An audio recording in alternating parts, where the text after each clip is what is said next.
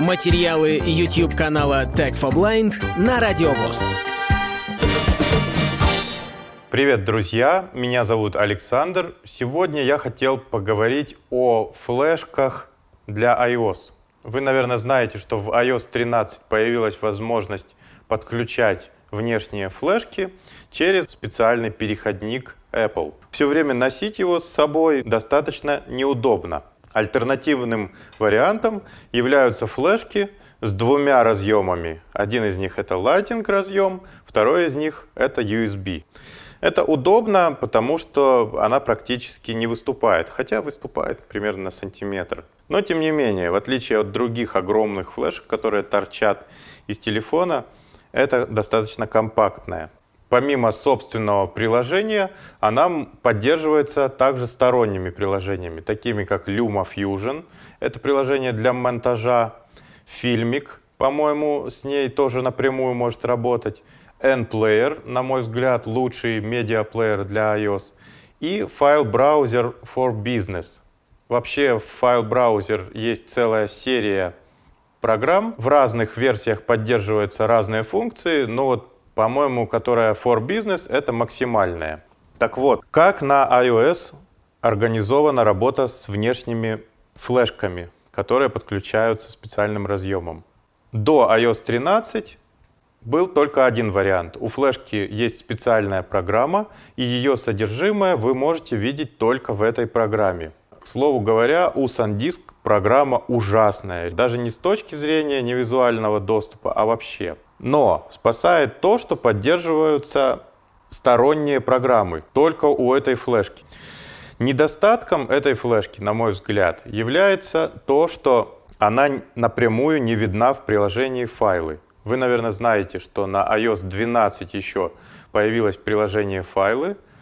Оно было достаточно бестолковым, но суть его в том, что оно объединяет между собой другие приложения, которые поддерживают работу с приложением файлы. То есть, например, NPlayer отдает свою локальную папку в приложение файлы. И файл-браузер тоже отдает свою локальную папку. Таким образом, вы можете из одной программы в другую переместить не один файл, а сразу какую-то большую группу файлов. В iOS 13 появилась прямая поддержка флешек через переходник, а вот все флешки, которые содержат в себе вот этот дополнительный Lightning разъем, не поддерживаются в программе файлы. Никак они не обновились, и это очень печально. Если бы SanDisk сделали поддержку, то этой флешки прям не было бы цены, я бы считал ее лучшей. Наши братья-китайцы подсуетились и все-таки сделали такую штуку. Это не совсем флешка, это картридер для microSD карты. У него есть такая заушина, куда можно его прицепить на какой-нибудь шнурочек или на ключи. И с этой стороны лайтинг разъем. Минимальное оформление. Есть, кстати, здесь светодиодик, который будет мигать. К счастью, у этой штуки нет никакого своего приложения. Она просто напрямую видится в приложении файлы.